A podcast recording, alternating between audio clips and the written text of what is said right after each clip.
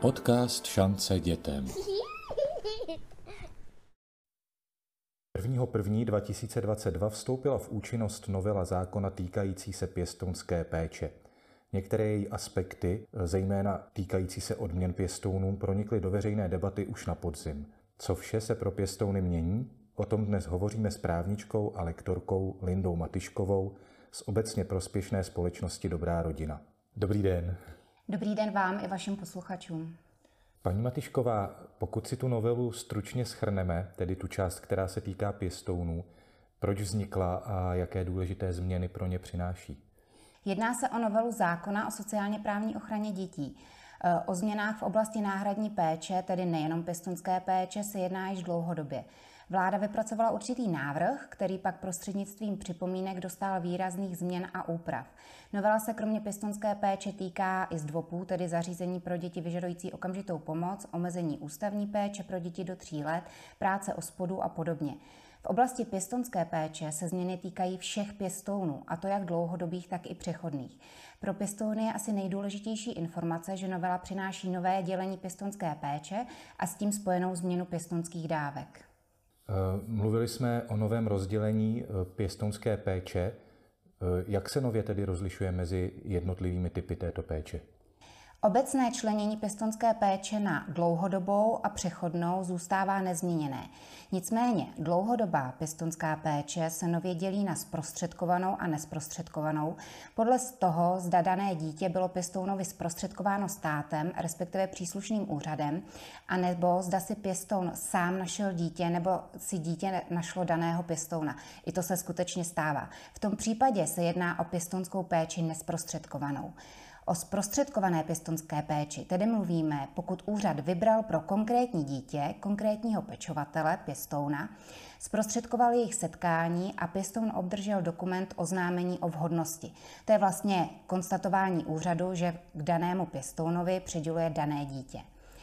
Všechny ostatní případy spadají do nesprostředkované pěstonské péči.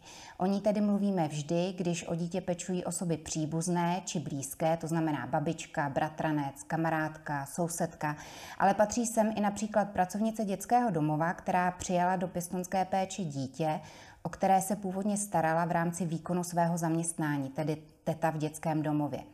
Důležité je ještě doplnit, že otázka zprostředkovanosti a nesprostředkovanosti se vztahuje ke konkrétnímu dítěti. Může se tedy stát, že jeden pěstoun bude mít jedno dítě ve zprostředkované a druhé v nesprostředkované péči. Jak konkrétně se mění pro eh, tyto zprostředkované a nesprostředkované pěstouny výpočet výše příspěvků a nebo dávek? Pěstounům, kteří mají dítě ve zprostředkované pěstonské péči, náleží i nadále odměna pěstouna, jejíž podstata zůstává vlastně stejná, mění se pouze její výše, která je stanovena násobkem minimální mzdy. Nesprostředkovaným pěstounům končí automaticky nárok na odměnu pěstouna ke konci roku 2021 a mají nárok na zcela novou dávku. Příspěvek při pěstonské péči, který je stanoven násobkem životního minima. Obě dávky, tedy jak odměna, tak příspěvek, jsou závislé na počtu dětí v pěstonské péči a případně zda se jedná o děti v nějakém stupni závislosti. Ještě je třeba doplnit, že všichni prarodiče, to znamená babička, dědeček, prababička, pradědeček, jsou vždy považováni za nesprostředkované pěstouny. Mají tedy nárok na příspěvek při pěstounské péči, ale s ohledem na vyživovací povinnost mezi předky a potomky jim náleží tento příspěvek v nižší výši, než je tomu u ostatních nesprostředkovaných pěstounů.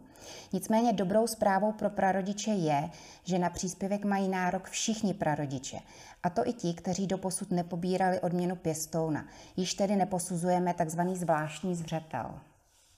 Probíhá tahle změna automaticky a nebo se musí pěstouni o svoji novou odměnu anebo nový typ příspěvku někde hlásit? Zprostředkovaní pěstouni eh, mají i nadále nárok na odměnu pěstouna, ale musí prokázat, že mají dítě ve zprostředkované péči, což doloží příslušnému úřadu práce oznámením o vhodnosti, tedy takový dokument potvrzující, že dítě jim bylo zprostředkováno pověřeným úřadem. Pokud pěstoun oznámení o vhodnosti nemá k dispozici, může zprostředkovanost doložit i například rozsudkem o svěření do pěstonské péče, kde je zprostředkovanost specifikována, nebo může požádat o pomoc úřad, který mu dítě zprostředkoval. E, tyto úřady se nám postupem času měnily, nyní jsou to krajské úřady, dříve to ale byly okresní úřady nebo i Ministerstvo práce a sociálních věcí. Oproti tomu nesprostředkovaným pěstounům automaticky zaniká odměna pěstouna a oni si musí sami požádat o příspěvek při pěstonské péči a k této žádosti doložit veškeré nezbytné přílohy.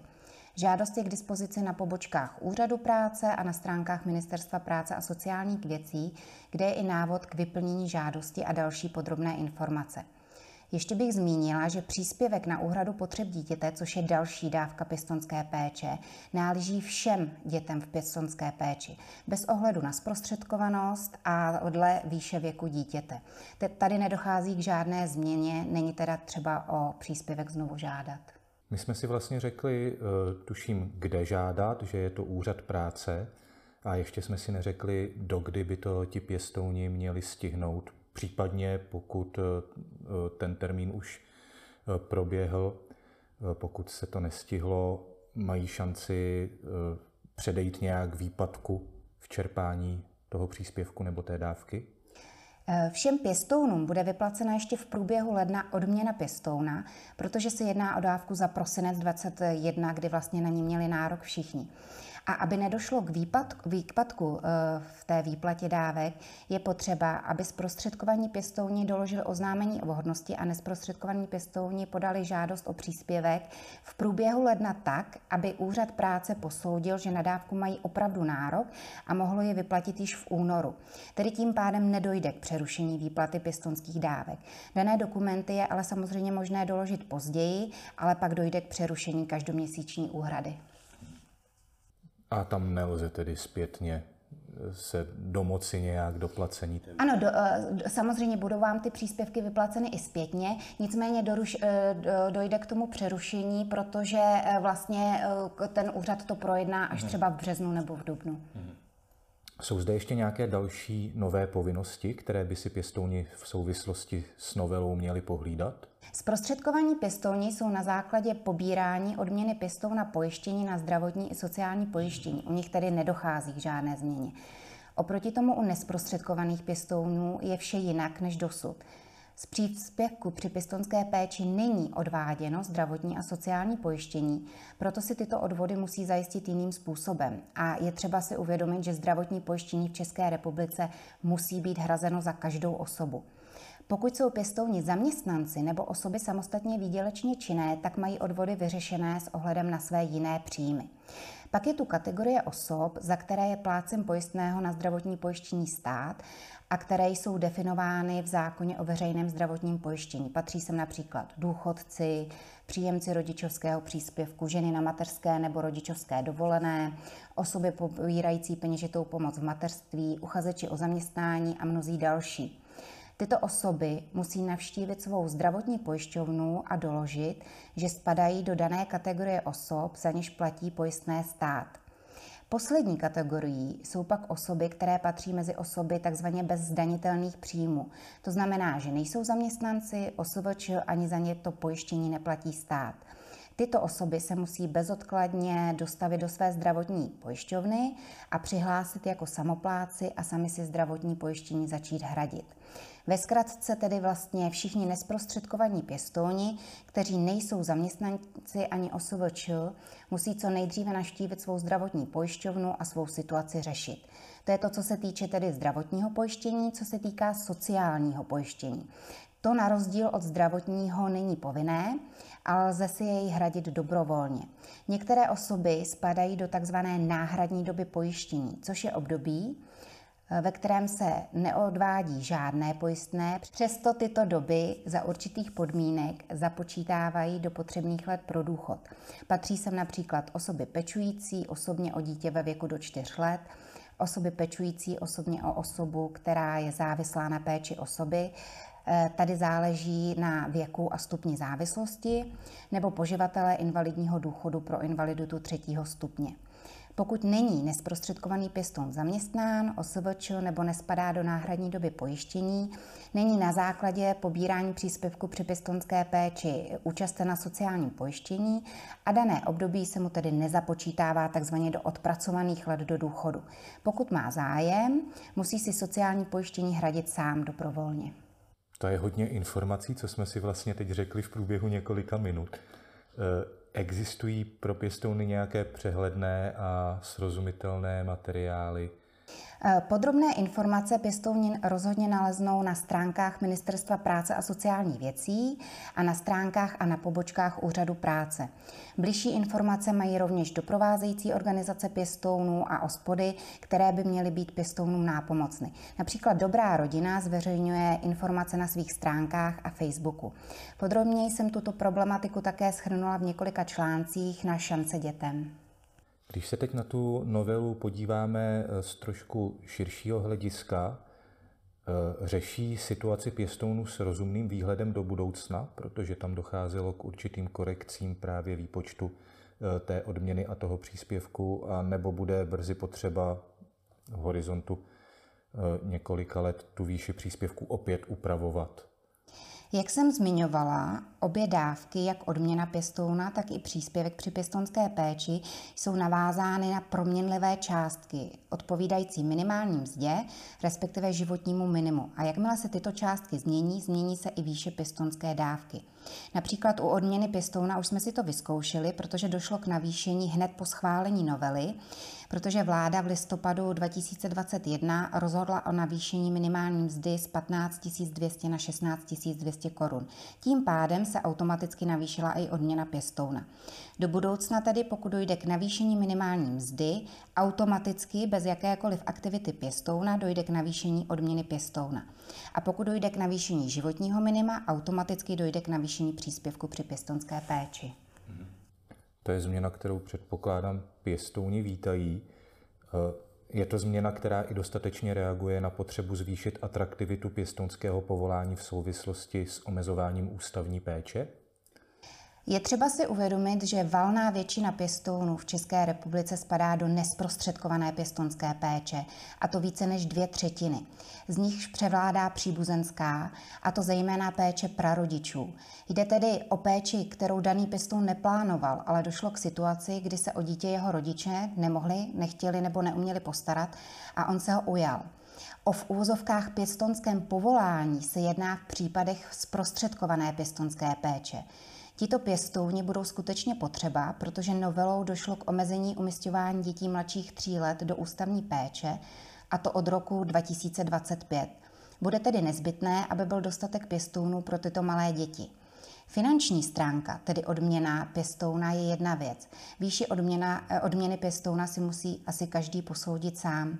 Nicméně dle mé zkušenosti některé pěstouny odrazují jiné faktory, například pomalá práce soudů, přehlcenost a tím pádem neflexibilnost ospodů, zastaralé postupy celého procesu a podobně. Již několik let se v odborných kruzích uvažuje, respektive diskutuje o celkové revizi a nové úpravě náhradní rodinné péče, tak se nechme překvapit, co nám v tomto směru přinese nová vláda. Každopádně je potřeba si uvědomit, že dětem čas běží velmi rychle a proto je potřeba zefektivnit celý systém tak, aby děti netrávily zbytečně čas v provizóriu. Mm-hmm, My jsme tady nakousli, eh, že změna definice jednotlivých typů pěstounů a na to navázaná změna způsobu eh, čerpání těch dávek a odměňování pěstounů je jenom jeden aspekt té novely. Můžeme si vypíchnout nějakou další významnou změnu, kterou ta novela přináší v oblasti pěstonské péče? Určitě.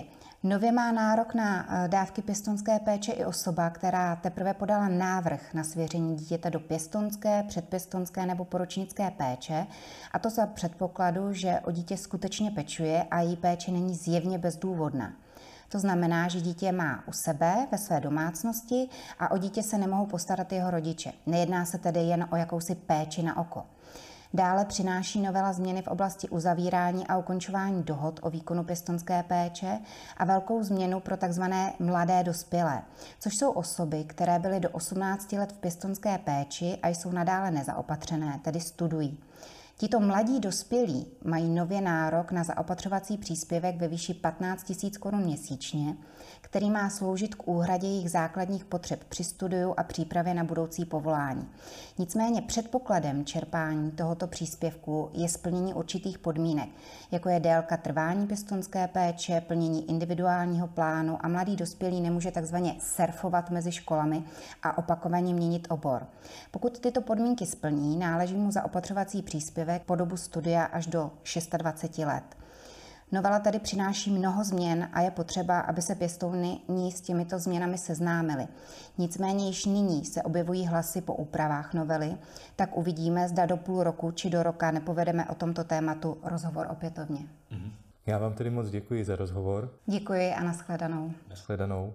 S vámi se tímto, milí posluchači, loučím a připomínám, že náměty na další témata podcastů nám můžete psát na Facebook Šance dětem, případně na názory zavináč šancedětem.cz.